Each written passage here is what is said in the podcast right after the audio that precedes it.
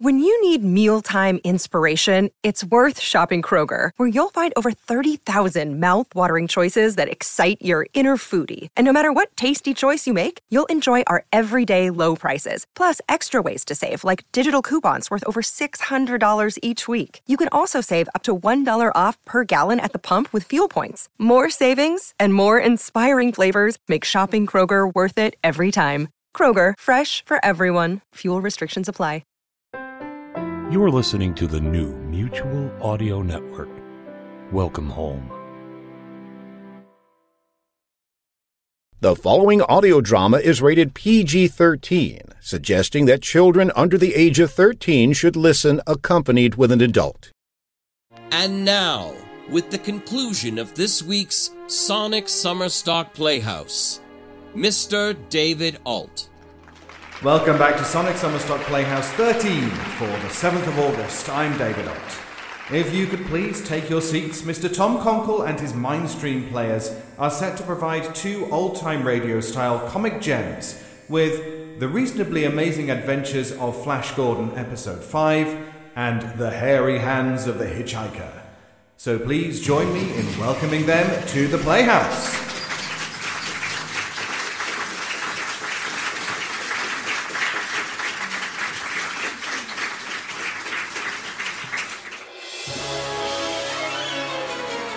The reasonably amazing interplanetary adventures of Flash Gordon. For the benefit of those who were fortunate enough to have not heard our earlier four Mindstream episodes of Flash Gordon, Flash and Dale Arden were thrown onto the new planet Mongo. The two Americans were sent to the terribly gentrified prison city of the Hawkmen. In the wildly unpopular Tournament of Death, Flash Gordon wins the unconquered Kingdom of the Caves and sets out to subdue his domain. We now follow Flash Gordon in his attempt to enhance the curb appeal of the Kingdom of the Cave. Friends, your colon might be due for a service. Have you ever been in a restaurant where it feels like there is such slow service you want to call a manager? well, take it easy. What's mostly needed is to look at why your digestion is so upset. For your poor digestion, you need something that works after nature's own order fails. Try Hershey's Little Colon Pill. Swallow the little brown pill when you're upset and feel headachy and irritable. Take Hershey's Little Colon Pill for all the calamities in your duodenum. You see, each day nature normally produces about two pints of a digestive juice mentioned as far back as the Bible to help digest your food. If nature fails, your food may remain undigested for hours, days, or even months, leaving you headachy and irritable. Swallowing these brown sausage shaped doughy pills with the trademark cracks in the surface can make your colon cheerful and happy again. Take Hershey's little lumpy colon pills. They increase the flow of this vital process quickly, often in as little as 30 minutes. This soon to be approved artificial aid to counteract indigestion is Hershey's Little Colon Pill, and only a suggestion after nature's own order fails. Take Hershey's Little Colon Pills. Some may vary in brown color, texture, amount, and odor. Get them at any drugstore, only 25 cents a plop. Sponsors of the reasonably amazing interplanetary adventures of Flash Gordon. Now, having picked up a company of King Vultan's Hawkmen, the huge rocket ship bearing Flash and Dale to their new kingdom heads for the yawning mouth of Kira, the wild and forbidding cave world, the veritable red light district of Mongo, if you will. Following Ming's map and instructions, Captain Thune steers a course for the stronghold of Zu, the executive vice president of the cavemen. The ship leaves the gloom of the first cave and enters another cave, colossal in size and brilliantly lighted. They get out of the rocket ship, realize the great danger they are about to face, go back, land the rocket ship first, and then get out this time. Well, Dale, we're here. I know. I'm standing right here. It's visual. Bear with me, Dale. Oh! Oh! Oh! What? What is it? Thanks for asking. Now you're getting this now. Look, Dale! Oh. What a huge cave, and look at all those little holes inside. Those must be the dwellings of my subjects. Now, don't get a big head, Flash. Wait. Is all my kingdom like this? I've never been inside before, Your Majesty. Seriously, Captain Thune? You're giving the tour. Nobody has ever explored this strange underground world. Look, men are coming out of the holes in the cliffs. Some of them look a bit sheepish, even guilty. And yet mostly they are fierce looking men. That powerful looking red headed giant must be their leader. We'll break the news to him, Your Majesty. Uh, him? Uh, the, the big one over there? Yes, the 12 foot giant, Your Majesty. Why you come? Huh? Eh? Eh? His Majesty, Flash, the ruler of these caves, demands. Okay, no, no, you don't, you don't need to keep calling me that in front of him, Thune. Certainly, new absolute ruler of all the cave dwelling people. Okay, well now let's not be hasty. Let's let's introduce ourselves to him first, Thune. Bend your knee, O red haired one. This is Mighty King Flash.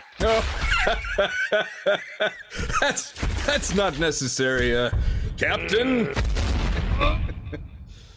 Who you think you are? I'll tell you who he is. He's a captain. See? He's very important too. It's not just me throwing my weight around here. It's it's look at him. This is Flash, the first ruler and king of all the cave world, by order of Ming the Merciless, Emperor of Mongo. Who? Ming! Ming the Merciless, the Emperor of this world. We have Emperor? Yes, of course! You know Ming, Ming the ruthless tyrant who rules the planet Mongo. Oh, oh. What Mongo? What's a Mongo? Mongo is the planet you live on. Mongo is the name given to your world. I wouldn't name it Mongo. It is Mongo. It is an agreed upon name now. It's Mongo, where you live. Sound like made up word. All words are made up. That's the thing about words. Look, you make up a word, then you agree together that it means something, right? Mongo is a made up word just like any other. When we meet about that? We didn't. It was decided a long time ago. It's Mongo. It's called Mongo. A made up name, yes, silly baby. But this is a dictatorship under an emperor called Ming. So, good luck having some sort of retroactive cave community meeting about it at this point. The place ruled by the antagonistic Ming the Merciless. What merciless about him? What's merciless about Ming? Everything. Look, Flash is now your king. No, no king. Oh, I agree. An emperor is a bit much already, isn't it? You poor red-headed dear. Me crush. Me kill him. Oh, look, he's picking up that stone. Aww, that reminds me of your testicles, Flash. You really think they're that large? No, but they're just as dusty. Drop that stone, actually. This is a ray pistol which can dissolve you into pieces. Wait, Thune. I will not rule any man I can't beat in a superficially fair combat. I will fight you.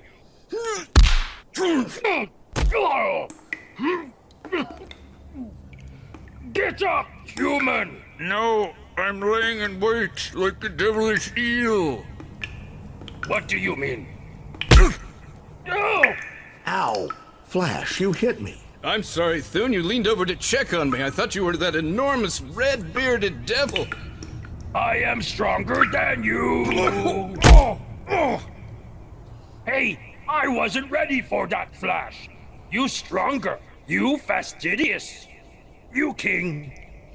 Thanks. I'll make you my right hand man. Why? What do you do with your right hand? I think we should run. It's that disgusting. No, but now that you mention it, he was strangely drawn to all the holes in the cliffs on the way here. No! Run! Run for your life! He comes! I know. The eater of men! Leave Dale out of this. Well, what's that big lizard monster? Let's go, Dale! Run for your life! Quick! Give me my signal gun when that thing gets close enough. No, no, shoot him now, Flash! Good work, Your Majesty. You have blinded him. There it goes. There he goes. Blinded. I don't think you'll ever be bothered by him again. Well, looks like you're the blind one, Flash. How could you not see the lizard was still attacking?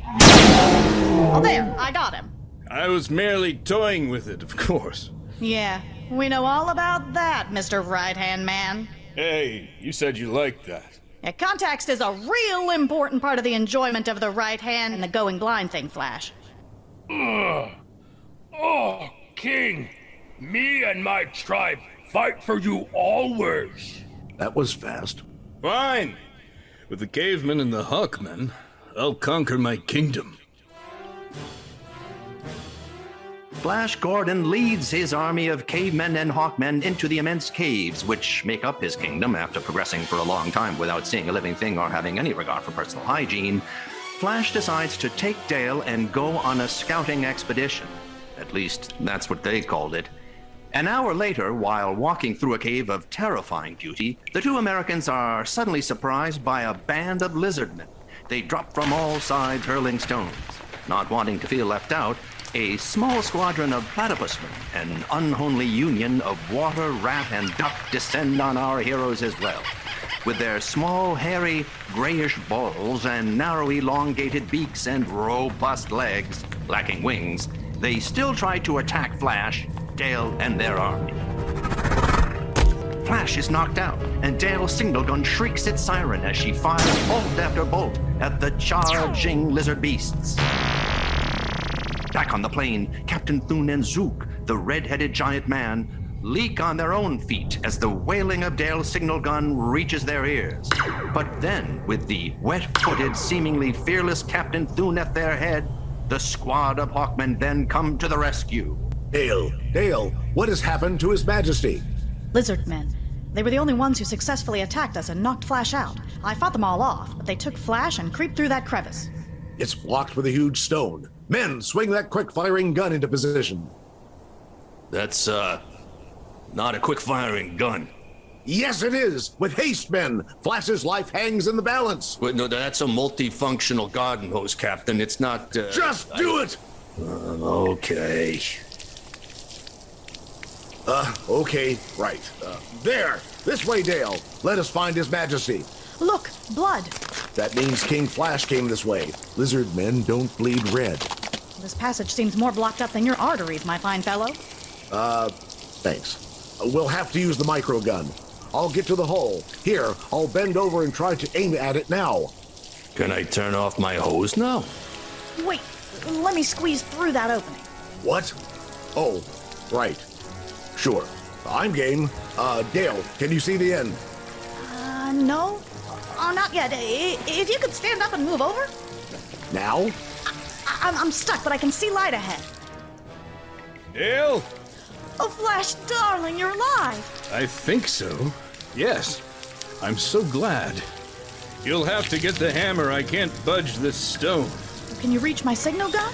Yes, I got it. Thanks. Quiet. Here come the lizard men after us. In the meantime, in the castle of Azora, the witch queen of the blue magic men, namer of clouds, and Rasputin impersonator, Sal, the chief magician, calls the Queen Azora's attention to something he sees in the magic LED TV glass. Yeah, look, oh queen.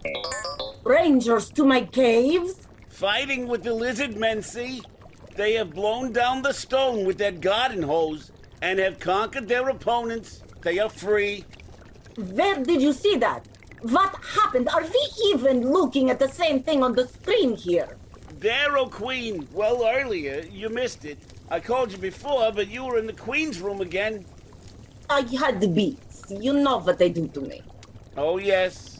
Yes. Ugh. They are coming this way. What a handsome blonde leader, Sal.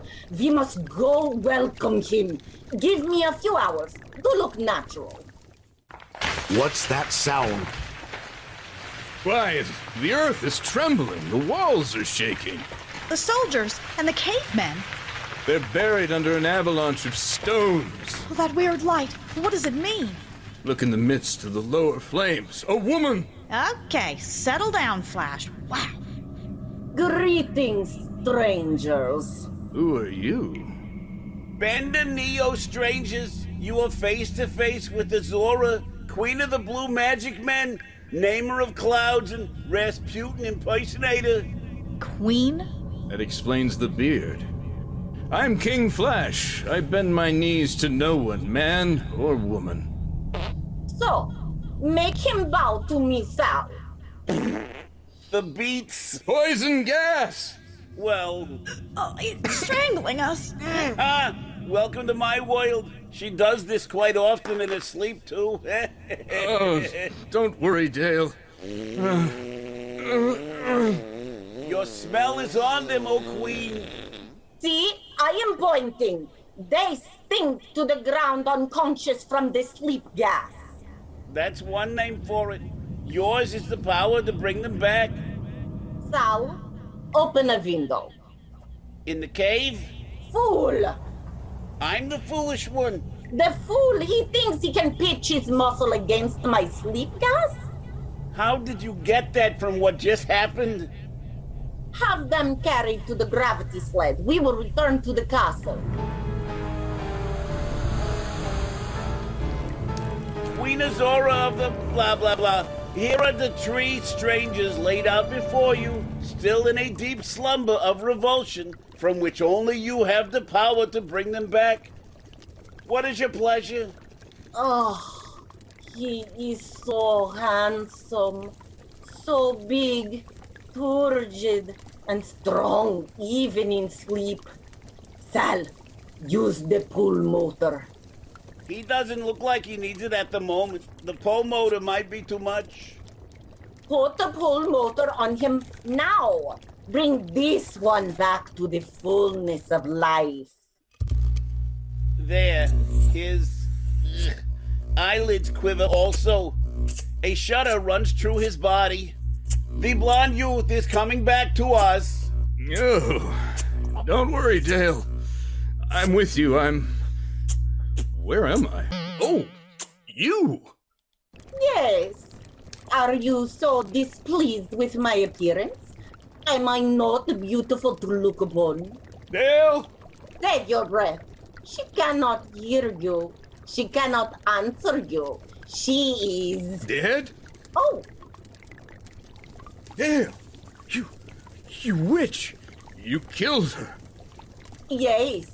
Yes, I killed her. You stand there and admit it! I just did. What?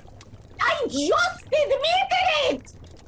I killed her as I killed you and your other companion, and I can bring her back as I brought you back to life from the bowels of Mongo.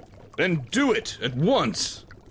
You are young and full of life. It would be a pity to put such a fine person's manhood to death.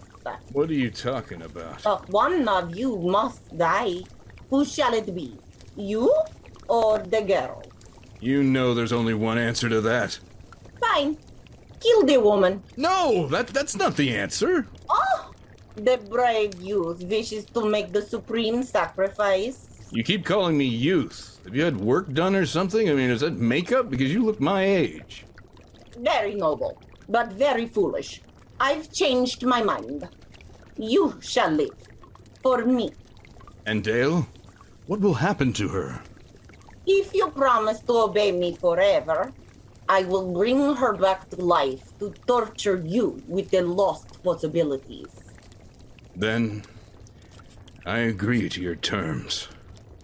Shall we seal our bargain with a drink and hot sex? Very well. Here it is, O Queen. What? Here, what is? What could I possibly need right now that you come in here and stand over us naked? I'm not naked. We are naked. Flash, me. What is that? This is the cup for the drink. Ah, I forgot about the drink. Yes, thank you. And now, you are truly mine forever. You drugged me after we did it? And now you are truly mine forever. I can't just can't remember. I, where am I? Who are you? Did the Knicks win the championship yet? And who am I? Ah, do not worry, my soldier prince. I am your queen. Queer. I can't remember who I am. I had something. I, I had something to do. I I had to save somebody. Get back and relax. I must have been struck in the head during a battle. Forgive me for being so foggy. Oh, you are forgiven, my prince. Come with me. I thought I just did. I can't remember. I, my mind is a blanket. Is blanket the right word? I don't know anymore. Uh, to blonges to oh, oh, oh, You mean you have forgotten even how to speak? everything. Sal, you idiot! How much did you put in this wine? Oh, I was distracted by your love play, my queen. I have forgotten how to speak. Even don't know how to bring up our love. I, all I know is that you're the most gorgeous woman I've ever seen and had. Given I can't remember the past five minutes ago. Ah, and that is what I have been waiting to hear you say. Listen, my handsome prince, I wish to test you. Look at these two lifeless, blood soaked figures suspended there, soiling themselves as rigor sets in. Do you know them? The lion man and the girl, beautiful girl too, blonde, voluptuous, limp, soiling herself, young. Enough! Oh, Sure. yeah. Do you know them? I never saw them before in my life. Could I recognize them? Have, have I met them? One more test, Sal. The pool motor. Bring that man back to life. My queen, I never thought I'd see someone stimulate a cadaver that way. Can you wipe my mind again? Now? He is coming back, oh queen. Stand back. Hmm. Yeah, your your majesty. Where is Dale? Dale, your majesty, what are you talking about? You must be ill, your majesty. Don't you know me? Thune of the Lion Men. Azura, what is this man raving about? He's a war prisoner of ours. Crazy from the wounds and the pull motor. Oh, then I quite understand. I forgive him. I am glad you are so loyal to me. I always will be my beautiful queen. Flash, Flash, listen to me. Quiet, lie back, you. You, I warn you, it will take a thousand times for that pull machine of yours and all your magic men to keep me in chains. I think not. Guards, magic men, bind him on all fours with the electric manacle. No! Silence, dog. I warn you, if you disobey, these manacles will become red hot and steal you to the bone. Uh, uh, um, what? And now for the girl. Hmm, attachments too. it's good to be queen. Yes. What? Nothing. My. Oh, Flash. Where are you? You shall see him. Get up, come this way. Oh, again? Where am I? You are in the palace of Azora, queen of the magic men, etc., etc. When I draw these curtains, you shall see your lover in the arms of his queen, Azora. Oh, Flash! Lots of it, how could you? Listen, your kingdom is very beautiful, my darling. I th- think I would enjoy the sight of food on you more. I'm starved. Oh, forgive me, my prince. I was so interested in showing the beauty of my palace that I've forgotten about food. I've never heard of that referred to as a palace before, my queen. I must have forgotten so many words. Come, in the dining room. We have everywhere else. Oh, Flash! It's so hard to see you do everything you used to do with me. Oh, cook, some food. You're not. You're not gonna make the sandwich yourself? Now, strange girl, come with me. Never. I am Flash's forever. No, I mean to the kitchen. You shall serve them sandwiches. No! Sal takes Dale to the kitchen of the evil Witch Queen's palace, where she joins Captain Thune, who is forced to be a sommelier and then prep chef, helping prepare the food. Oh, Dale, I feared for the worst. I even demanded that they test that pull motor on me every half hour to make sure it was in great shape to wake you up. Uh, you're safe? Yes. Well, thank you, Captain Thune. I'm glad to find you safe, but drained looking as well. But, but Flash. Yes. But what has caused Flash to behave so? Maybe she's just amazing at uh, doing things. No. No. No, it can't be. I don't know. She does have a certain look about her, a certain confident, sexy manner. The long hair, curving body, the well appointed makeup, the smell, the No, stop. swelling of I her. can't contemplate it. Oh, what is it about her? Yes, uh, certainly it is a mystery um, uh, to all of us. Uh, nothing to do with her sensual manner. Yes. her I do not know what it could be. Flash seems to be under some kind of spell. Poor devil. Lucky doomed compatriot. The way, even just walking, she undulates. This queen is indeed a witch. Hmm. What are you doing? I'm preparing the salad dressing in salad shooter. Put that down. This is a kitchen, you fool. Get to work. No, I won't. I won't do anything for her. You dare to rebel? Then take this magic magnetic whip I took from Queen Azora. Give me that whip or I'll break your neck. Ugh! Surrender, Thune, please. For your sake, Dale, uh, well, I, uh, I surrender. I, I will obey. Oh, yes. I mean, oh, stop. I obey.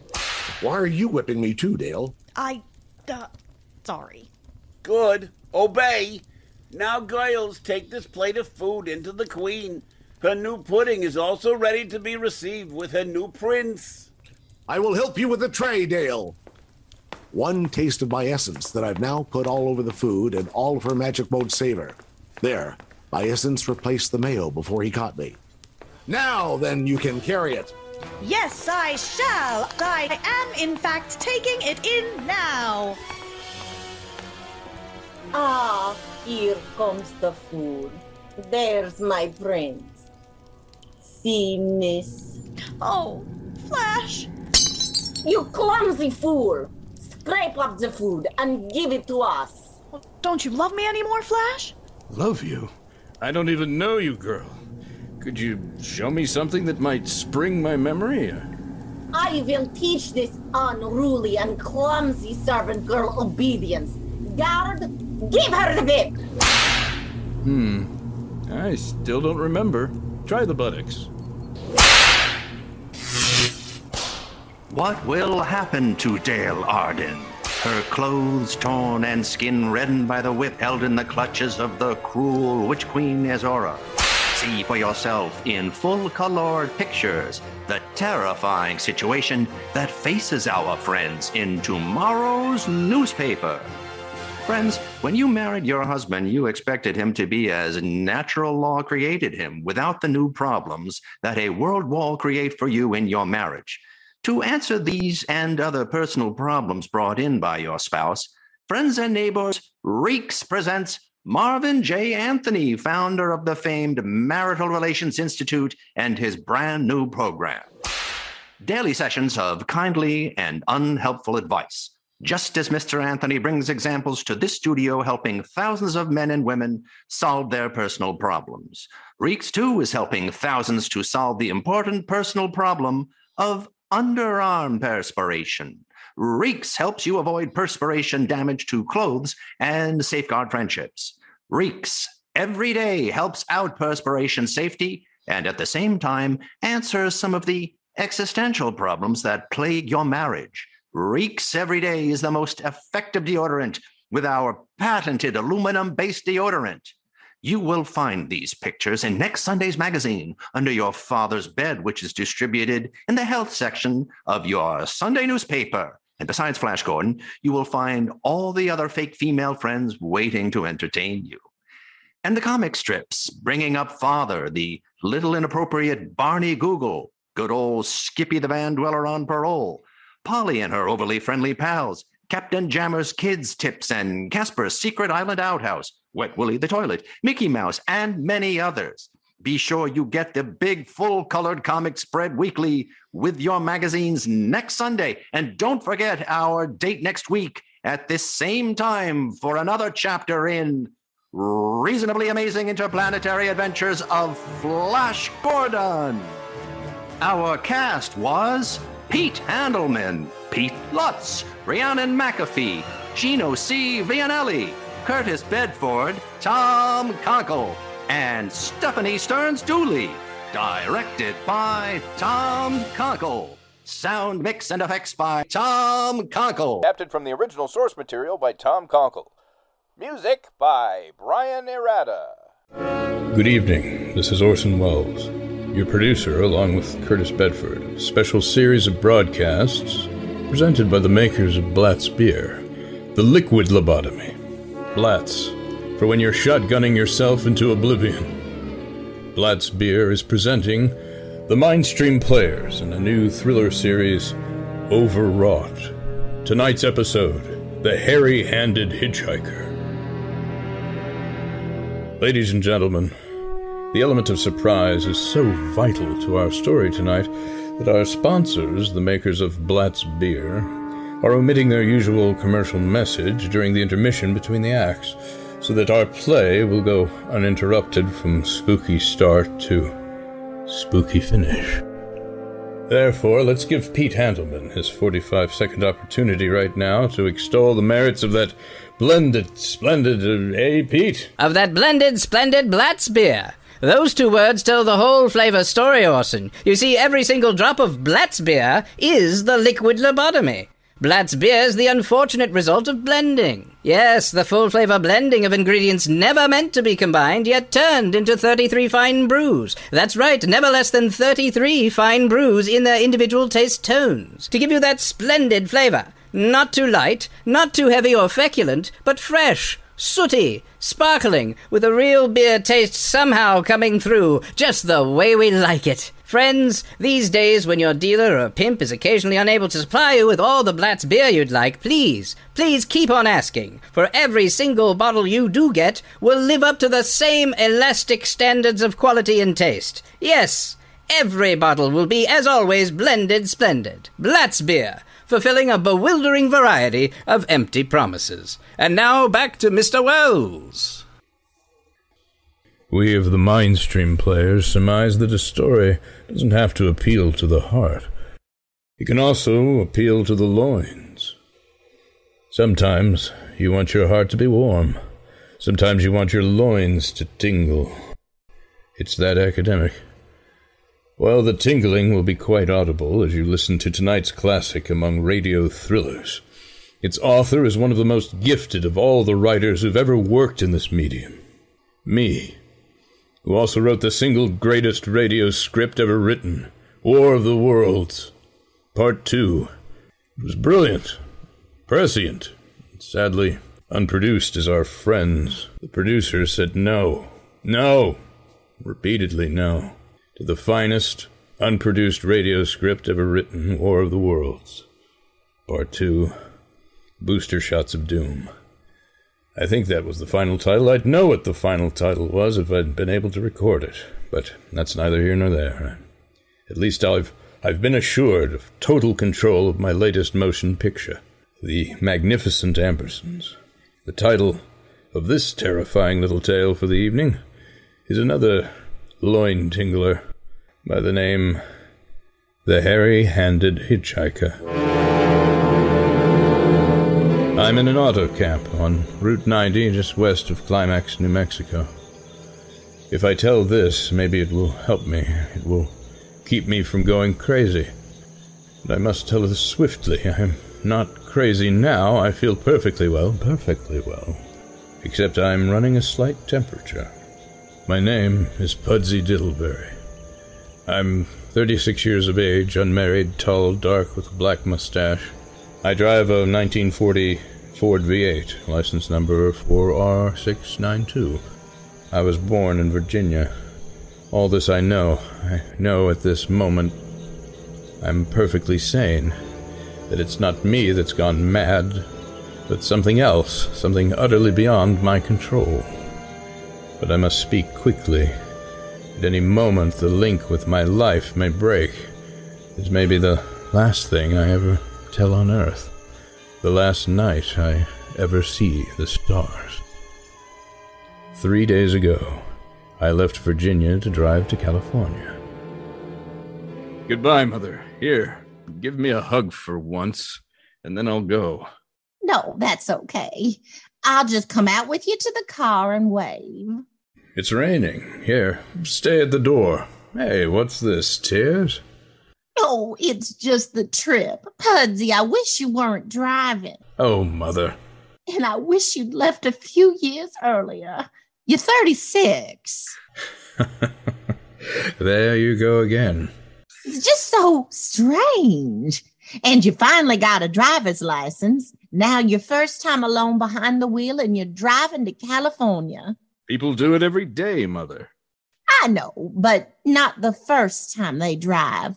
Oh, you aren't careful, are you? Well, what do you mean? You aren't. You've broken just about everything I've ever owned in that house.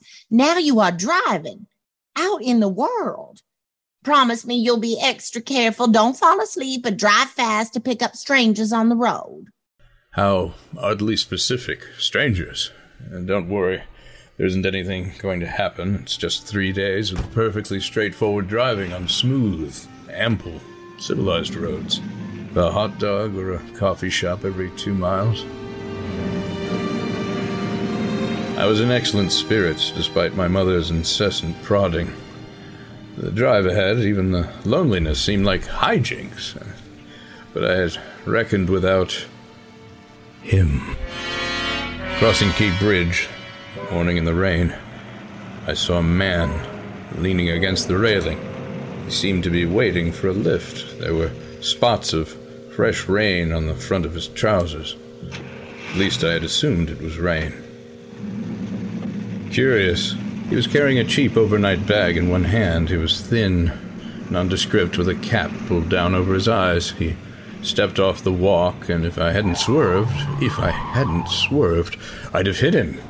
Almost did hit him. I backed up to see if he was all right. I almost hit him again. I pulled away. Saw I nearly ran him over. Now I would have forgotten him completely, except that just an hour later, while crossing the Beltway heading west, I saw him again.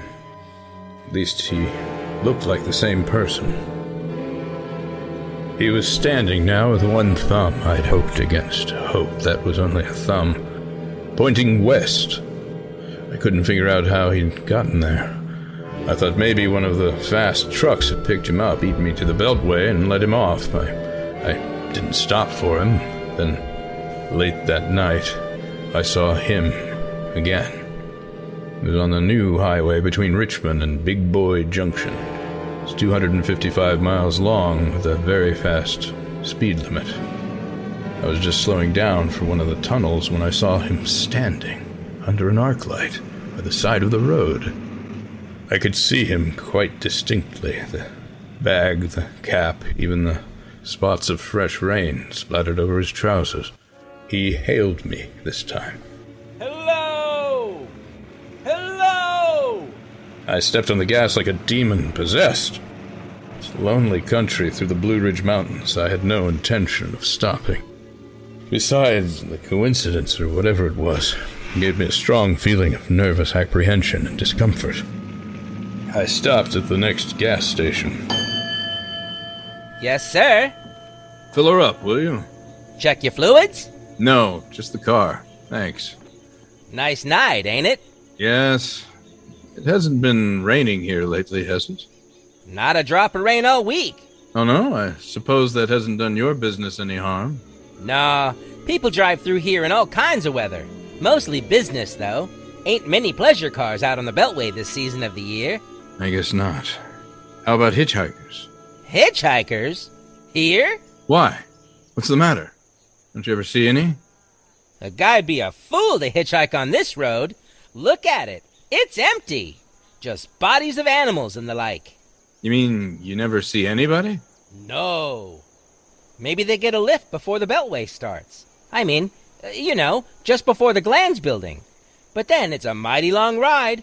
Most cars wouldn't pick up a guy for that long a ride. This is pretty lonesome country here. Mountains and woods. You ain't seen nobody like that, have you? Uh, no. Uh, no, no. It's just a technical question, a mere trifling of the mind. Oh, I see.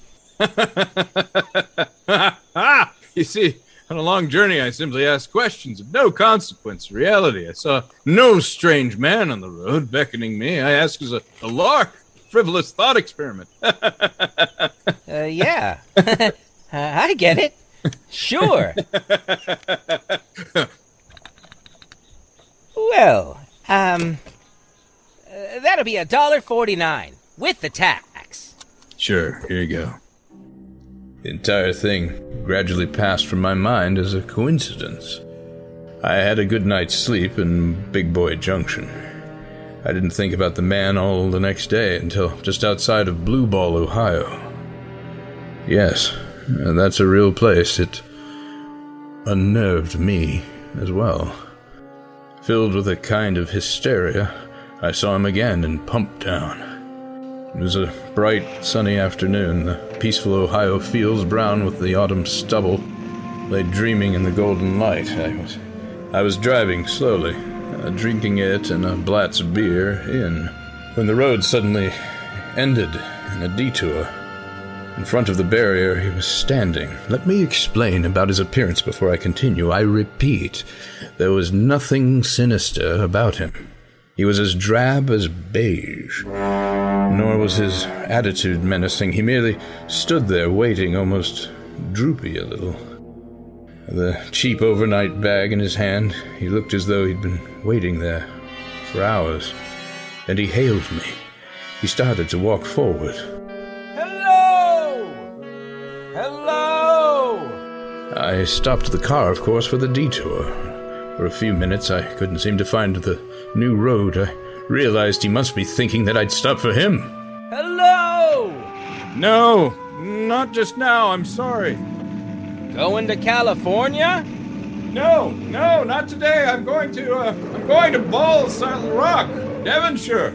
It's a place in England. Really? sorry. sorry. After I got the car back on the road again, I felt like a fool. Yet the thought of picking him up, of having him sit beside me, was somehow unbearable. Yet at the same time, I felt more than ever unspeakably alone. Hour after hour went by, the fields, the towns ticking off one by one. The lights changed. I knew now I was going to see him again. And though I dreaded the sight, I caught myself searching the side of the road, waiting for him to appear. Yup. What is it? What you want, Mr. Welles? Name's Diddleberry, actually. Sure. Whatever, Mr. Diddleberry. Why are you winking? Uh, uh, no reason. Uh, Mr. Diddleberry, was it? Yes. Right. Right. Uh, that's a your name today. You sell sandwiches and pop here, don't you? Well? Yep. We do it in the daytime, but we're closed up for the night. I know. I was wondering if you could possibly let me have a cup of coffee. Black coffee.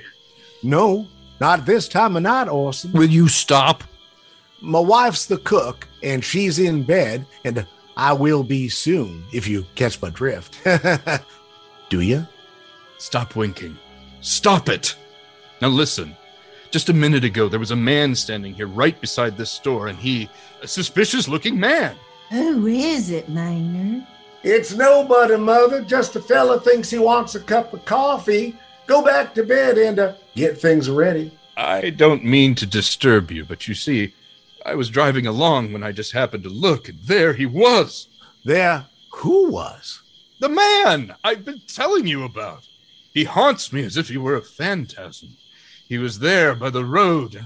What was he doing? I'm trying to tell you. Listen.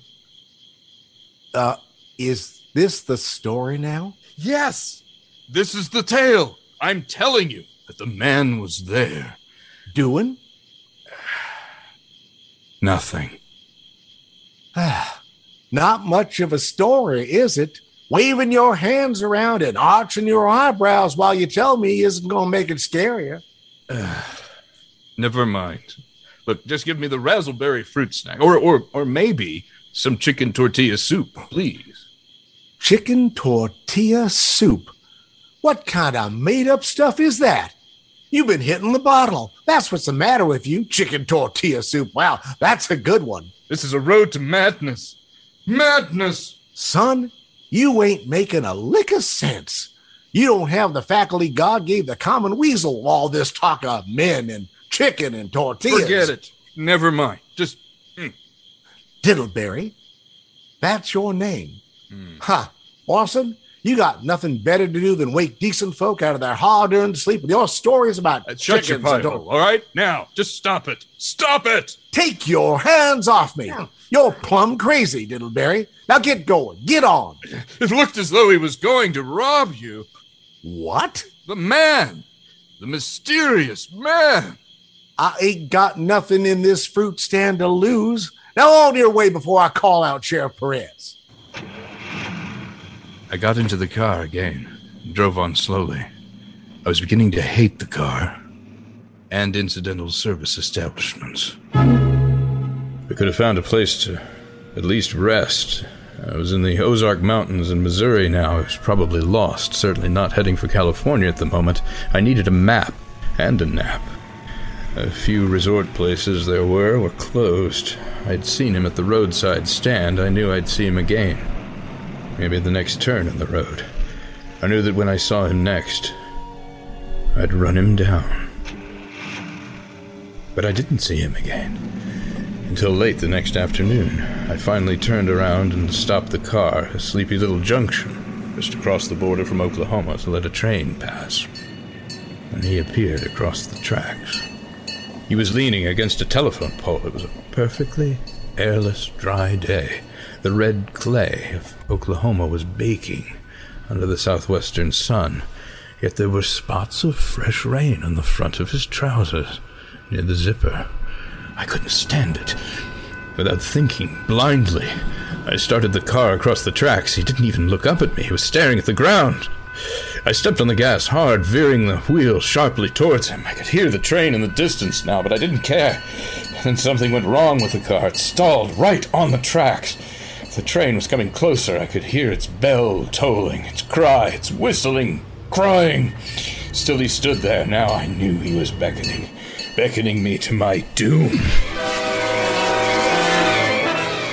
Well, I have no idea how the train missed me.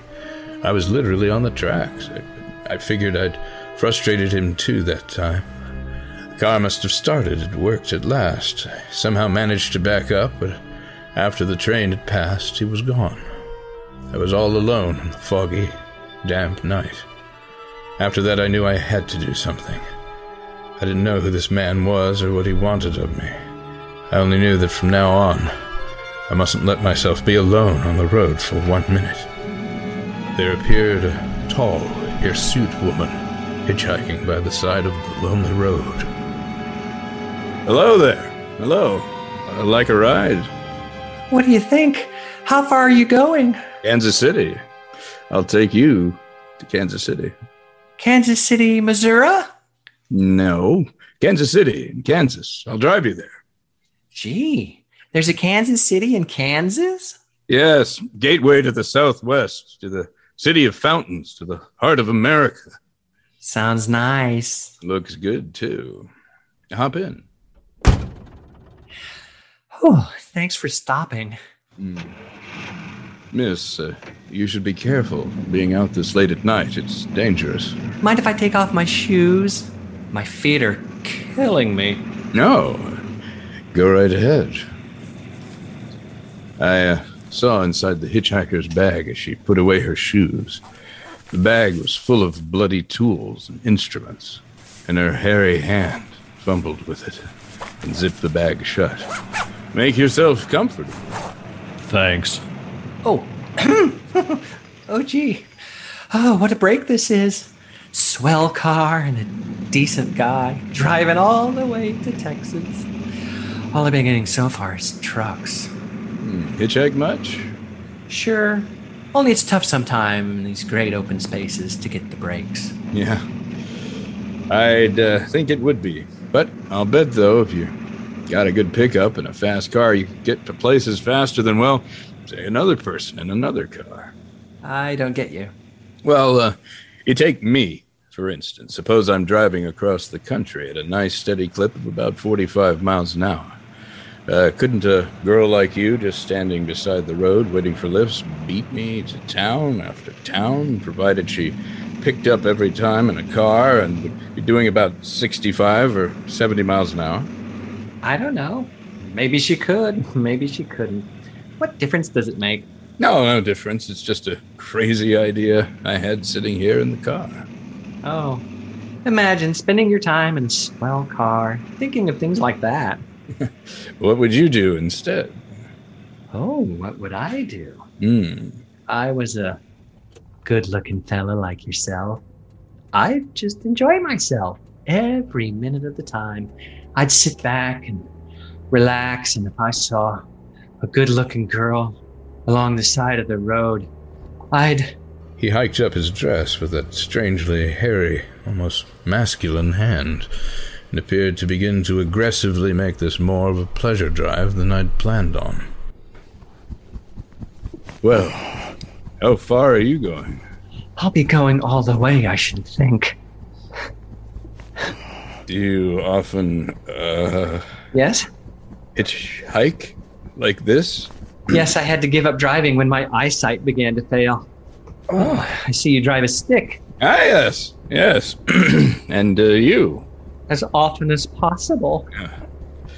Shall I turn on the radio for you or something? Something.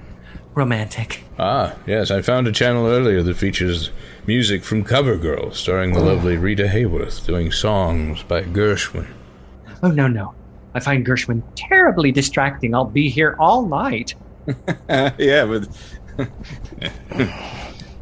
Listen, what's your name? Diddleberry. Diddleberry. Okay, perfect. Yeah, I'm really glad you picked me up. I have to ask at this point, a bit awkward. Um, Oh, you can ask me anything. Don't beat around the bush. Oh, it's rather drafty night, isn't it? yeah, yeah.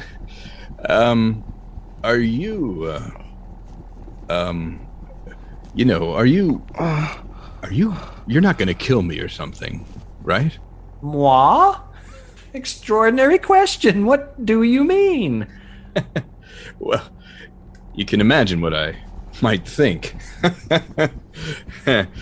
uh, foggy road, middle of the night, I pulled up and thought it was a woman. Uh, then you got in the car and I saw your hairy, muscular hands. Well, my hands got this hairy for a reason. Turns out the myth, the ancient legend, is true. Yes, startlingly true. More than just the palms, too, I, I see. Anyway, I saw your hairy hands and the implements of death in your bag when I got in. I didn't want to be rude once I offered the ride and you'd gotten in, but rather quickly I naturally assumed you were going to kill me. Kill you?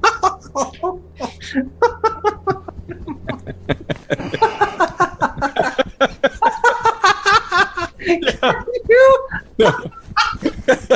Oh, no, no, no, That is a relief. No. I'm gonna spurt man jelly all over you. Did you see him too? Did you see that? You? That man that's standing beside the barbed wire fence. I didn't see anybody. Right there. Well, it's nothing, just a barbed wire fence. What do you think you were going to do, trying to run into that barbed wire fence? There's a man out there, I tell you. A thin, gray man with an overnight bag in his hand. I was trying to run him down.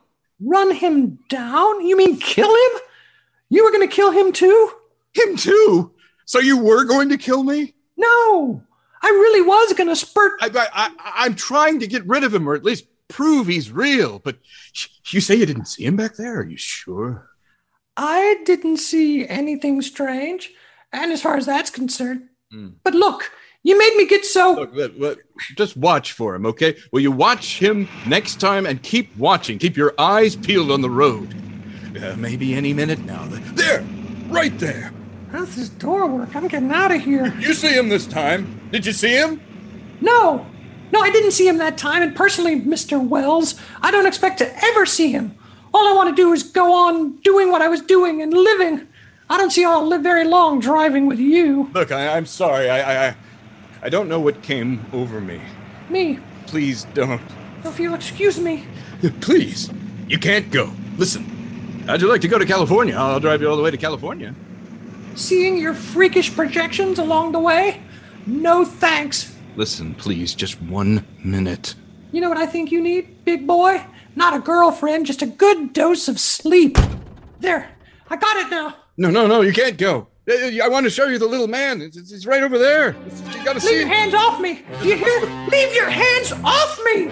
Come back here, please. Come back. I should point out, with all due respect to the trans community, that was no woman. Merely a hirsute psychopath in a dress. Ran from me as if I was some kind of monster. A few minutes later, I saw a passing truck pick him up. I knew I was utterly alone. I was in the heart of the great Texas prairies. Wasn't a car on the road. After the truck went by, tried to figure out what to do, how to get a hold of myself. I couldn't find a place to rest, or even if I could sleep right here in the car, clean it up, obviously. A sponge, perhaps a squeegee was all I needed then. Just a few hours. Get some sleep just alongside the road. I was, I was getting my winter overcoat out of the back seat to use as a blanket just as. Hello! When I saw him coming towards me. Hello! Coming toward me, emerging from the herd of moving steer. Hello! I didn't wait for him to come any closer to me. I had enough of that already today. Hello! Hello!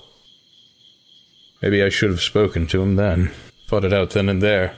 I began to be everywhere, whenever I stopped for even a minute. For gas, for oil, for a drink of pop, cup of coffee, a sandwich, he was there.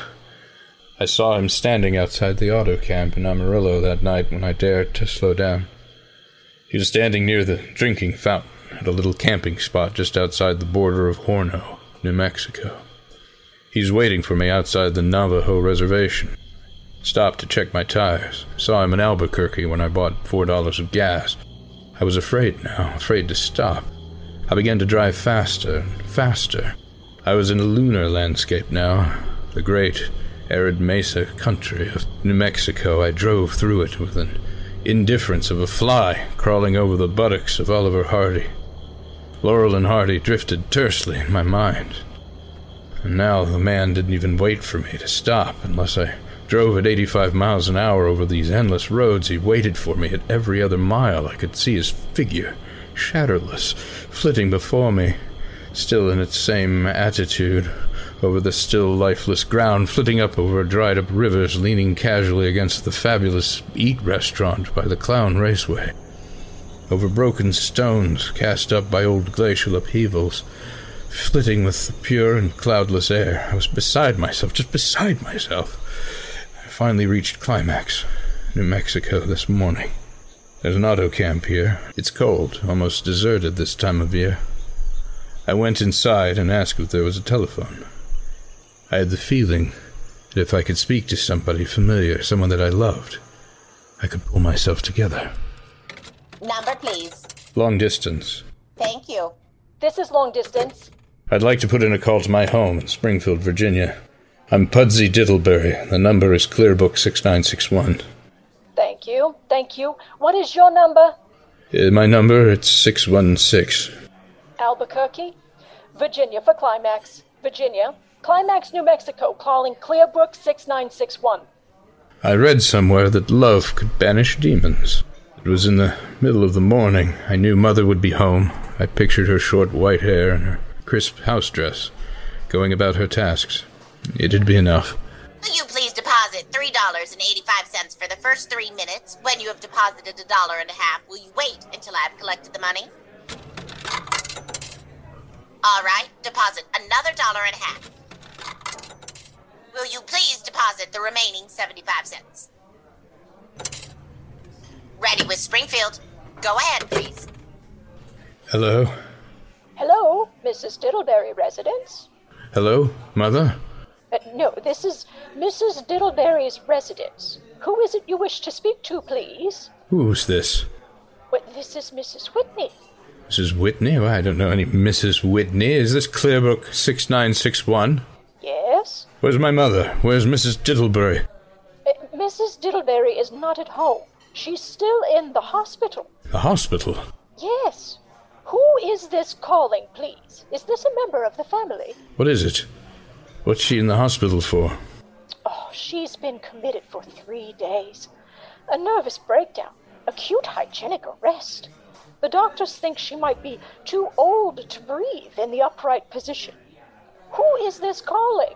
Nervous breakdown. My mother doesn't have. It's all taken place since the death of her oldest son, Pudsey. The death of her oldest son, Pudsey?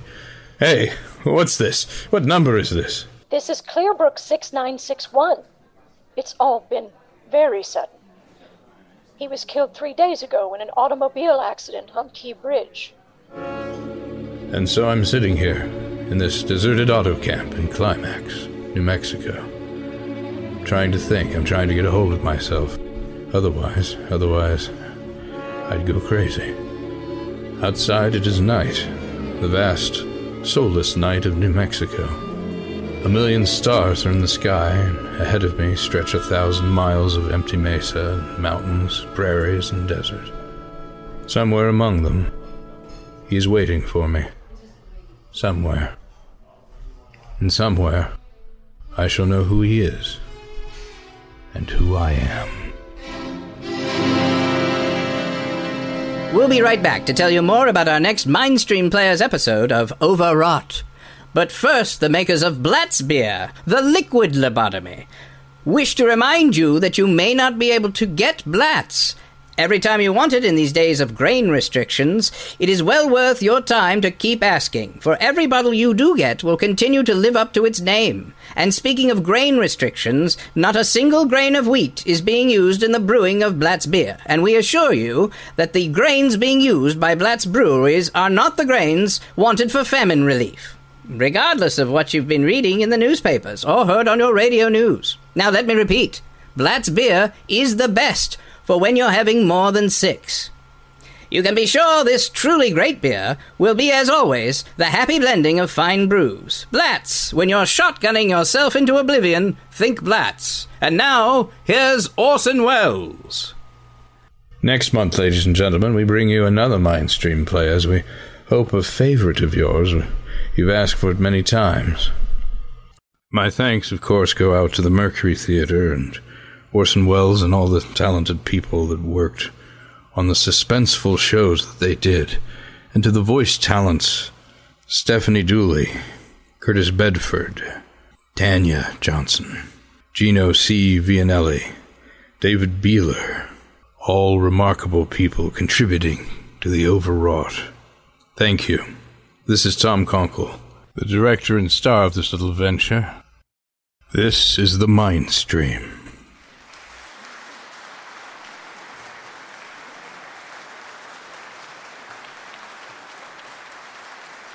Thanks so much to Tom Konkle and the Mindstream players for their hilarious double feature as our second act. As the curtains fall for another week, please join us next Sunday for another fantastic double feature. This time, Project Audion returns, and the Mutual's own United Artists of Audio, including Pete Lutz from the Narada Radio and Jeff Billard from Audio Groove Cats. Until then, I'm David Ault, your host, and from myself and our announcer, Jack Ward, good night from Halifax, Nova Scotia.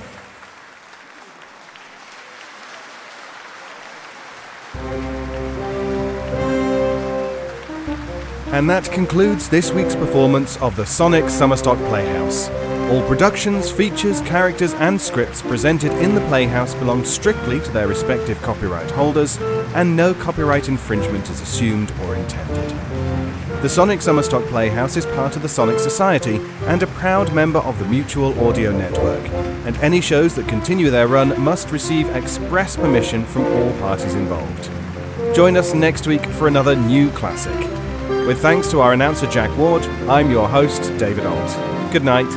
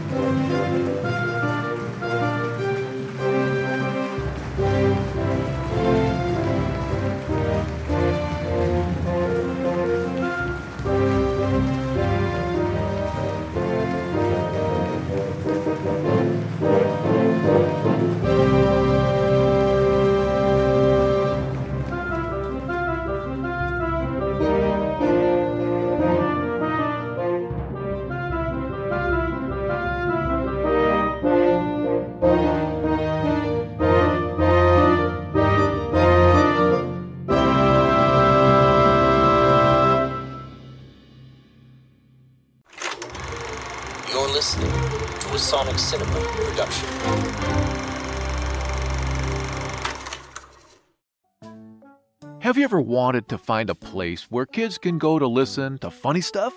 Well, you have just found it. This podcast will have jokes, kid stories, educational stuff that kids can learn from. So tune in and enjoy the show.